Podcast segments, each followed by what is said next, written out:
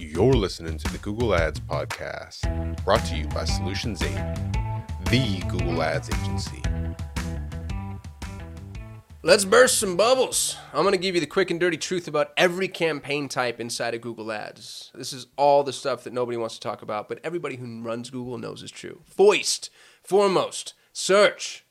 So expensive, but so effective. Here's the thing about search. You're at the extreme bottom of the funnel. I want to buy your widget right now today. Everybody wants to bid on that traffic. This is people raising their hand, by the way. Everybody wants to bid on that traffic.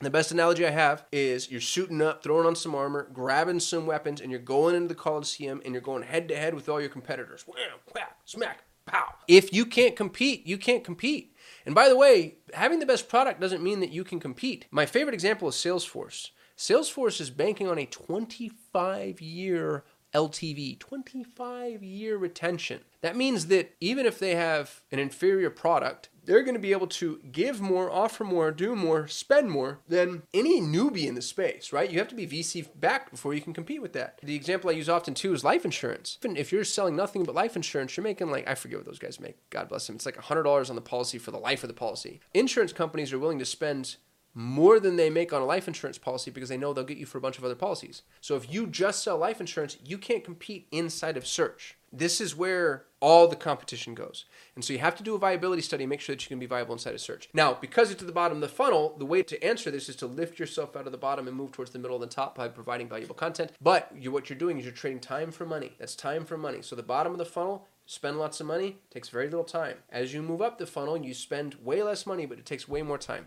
Dynamic Search Ads, DSA. Now, this is still search, but the thing that I like about DSA is Google is determining your placements for you based off of the content on your page. And you end up with little pockets of traffic that A, you wouldn't have gotten before, and B, are generally uncontested. Where search is really expensive in most instances, DSA ends up being less so because you're letting Google sell you traffic that Google thinks is viable but isn't necessarily quite as contentious. Now, does it always work? No.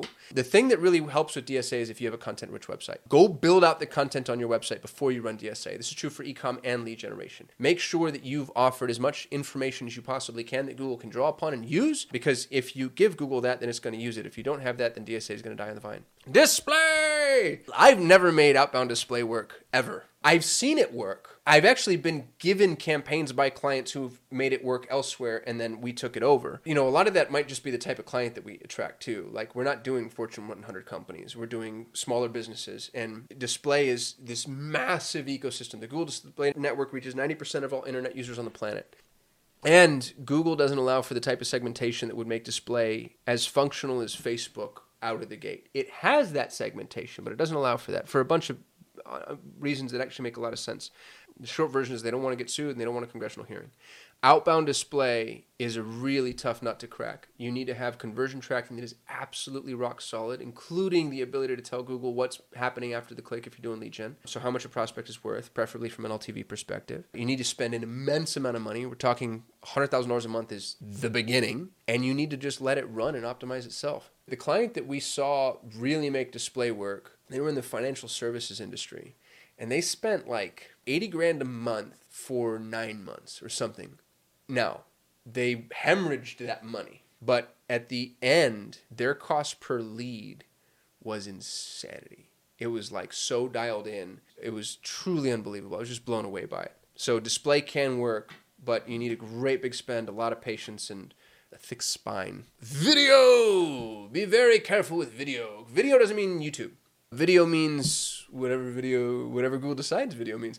Google's video placements are very liberal, and I don't love Google's video partners, to be honest with you. I don't like the way that video can manifest with Google's expanded placements. So when I run video ads, I purely stick to YouTube. Now, it's been some time since we've tested this, so if you've cracked the code on other Google's more liberal placements, let me know. I know in some instances you actually can't restrict, which sucks. I learned that live on a podcast with Alric Heck. It was really embarrassing. I was like, you know, Alric, we generally don't do this. And then Alric goes, actually, you can't anymore. They took that option away from you last year. And I was like, wow, shows what I know. Would be really interested in somebody who's running video campaigns outside of YouTube and is successful. So if that's you, hit me in the comments. But otherwise, I stick entirely to YouTube, because that's where I see the quality video traffic. Shopping! Standard shopping is making a comeback with a vengeance.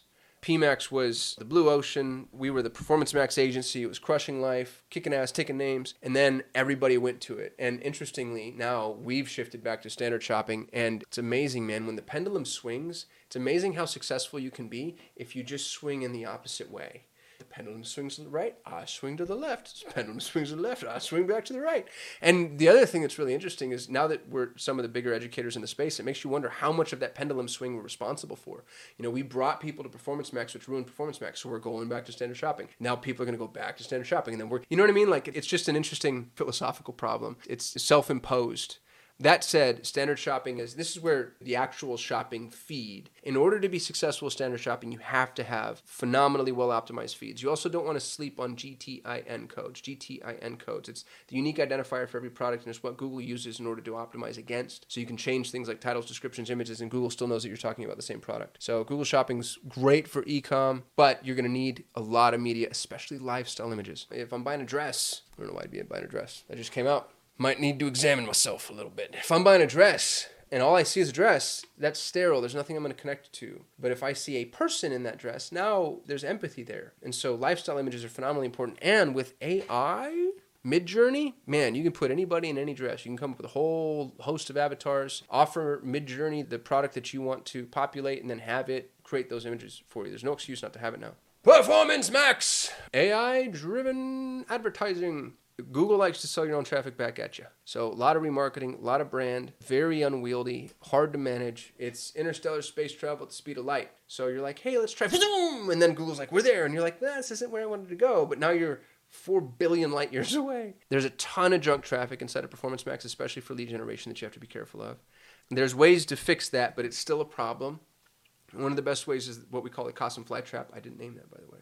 The team at Tier 11 did, but you create a conversion event that would be the default conversion event and leads to a conversion that you're not tracking. So for example, you have like, you're asking for lead gen, you're asking somebody to fill out a form, and the default option of the first form field, like the drop down, is an option that no real lead would ever select. Well, the bots in the click farm select that because they leave the defaults in place, generally speaking, and they go off to dead lead land and they don't get tracked. That's one way of many to protect yourself from the spam traffic problem. But that's not even the biggest problem in Performance Max. Performance Max is, it over-indexes to where Google wants to sell inventory instead of necessarily where the most valuable inventory is. The way to prevent that is to run campaigns in the channels that you want to make sure Google will push Performance Max. So if you want Performance Max to go into the shopping feed, then you have to run a standard shopping campaign, so Performance Max will go and steal from that standard shopping campaign. I know that's massively counterintuitive. It's so weird. Like, Performance Max will not go into shopping until I run a shopping campaign, then Performance Max goes into shopping. So my shopping campaign looks like it's not performing, but it's there as a leash, kind of, so I can pull Performance Max in that way. When it succeeds, it does so spectacularly. When it fails, it does so spectacularly. So be careful with PMax. At a certain point, it's all we're going to have left. Like, Google's slowly just, that's killing, by the way. It's like knocking down campaigns, taking them away from us. App campaigns! I don't run these. For whatever reason, I haven't gotten these customers. I also think they're probably just easier. I don't think people need to hire an agency to run an app campaign. If you got a mobile app, go run an app campaign. Super linear, very easy to set up. And either they work or they don't. Conversion tracking is one of the easiest points of conversion in the whole Google Ads ecosystem. So I don't even know if I would tell people to run. The only time we've ever run app campaigns is if they've been part of a larger, there's somebody has a whatever it is. We ran one for an LMS company that also had an app. So we're trying to sell the courses in the LMS, and then the app download was just one of many. But if it's pure on app, man, don't hire an agency. You don't need them. There's 15 settings. Local campaigns. They used to be real. We used to actually have local campaigns, and then Google killed local for Performance Max. And they're garbage right now, but hopefully they get better. Local campaigns used to crush, man. They were so good. And, you know, now Google's trying to put everything into one bottle, and it sucks because it hurt the businesses that were the most at risk. And now Performance Max as a local campaign, it just goes haywire. It massively overreaches in so many ways. I've told our smaller clients not to run it. Just don't. Discovery campaigns. I love Discovery because this is where you can really go to massively explode the top of the funnel. Google does a good job at putting your product or service in front of people that would potentially be interested in your product or service. They do a great job at that. However, you need a budget. You need a budget in order to run Discovery campaigns because they take time to build awareness. And that's not because the advertising mechanism takes time. That's because awareness takes time, right? Like, people getting acclimated to a narrative, that takes time. And then local service ads. These are the Google guaranteed ads that you see at the top when you search for specific industries. I've never run these. I think they work really well based on what I've heard. I'd love to know what y'all think. I don't think there's anything to set up or optimize. It's like Thumbtack. You go in, you tell Google like 10 pieces of information, and then Google places your ad. So don't need an agency for this either. It's interesting how many of these account types you don't need agencies for. I'm going to start polishing my resume. That's it. What did I miss? What do you do? How do you do it? Tell me. I'd love to know. Thanks for watching. See you tomorrow. Thanks for listening to the Google Ads podcast. For more ways to grow your business with Google Ads, you can subscribe to the Solutions 8 YouTube channel. If you enjoyed this episode, please share it with a friend. And if you'd like to work with the best Google Ads agency in the world, you can visit Solutions 8 at sol8.com.